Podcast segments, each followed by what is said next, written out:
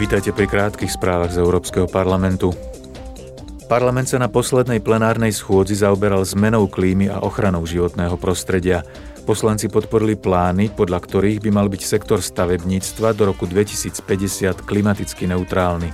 V Štrasburgu odsúhlasili návrhy opatrení na zvýšenie miery renovácie budov a zníženie energetickej spotreby a emisí skleníkových plynov.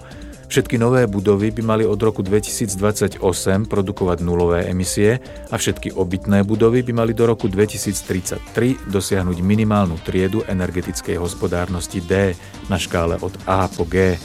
Súčasťou národných plánov renovácie budov by mali byť podporné systémy na uľahčenie prístupu k príspevkom a finančným prostriedkom. Poslanci budú teraz rokovať s predstaviteľmi rady o konečnej podobe tohto zákona. Parlament takisto prijal nový právny predpis, ktorým sa zvyšuje cieľ záchytu uhlíka v Európskej únii v sektoroch využívania pôdy a lesníctva o 15% To by malo prispieť k zníženiu skleníkových plynov v Európskej únii do roku 2030 až o 57% v porovnaní s úrovňou v roku 1990. Znenie zákona, ktoré musí ešte formálne schváliť Rada, stanovuje záväzné národné ciele do roku 2030 pre všetky krajiny únie. Europoslanci na plenárnej schôdzi diskutovali aj o európskej iniciatíve občanov s názvom Zachráňme včely a polnohospodárov. Petícia k nej vyzýva na ukončenie používania syntetických pesticídov do roku 2035 a vybudovanie polnohospodárstva šetrného k včelám. Komisárka pre finančnú stabilitu Merit McGuinnessová v tejto súvislosti uviedla –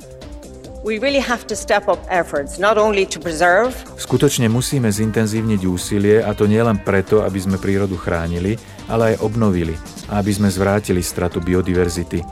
Bude treba zlepšiť základné ekosystémové služby, ako sú opelovanie a kontrola škodcov.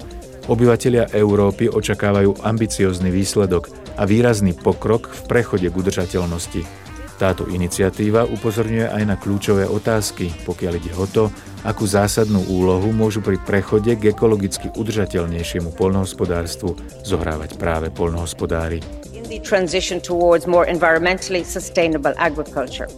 Petícia, pod ktorú sa podpísalo vyše milióna občanov, tiež ukazuje, že iniciatíva európskych občanov môže byť mimoriadne relevantná, keďže im umožňuje formovať verejnú diskusiu o najzávažnejších problémoch Európskej únie. Počúvali ste krátke správy z Európskeho parlamentu.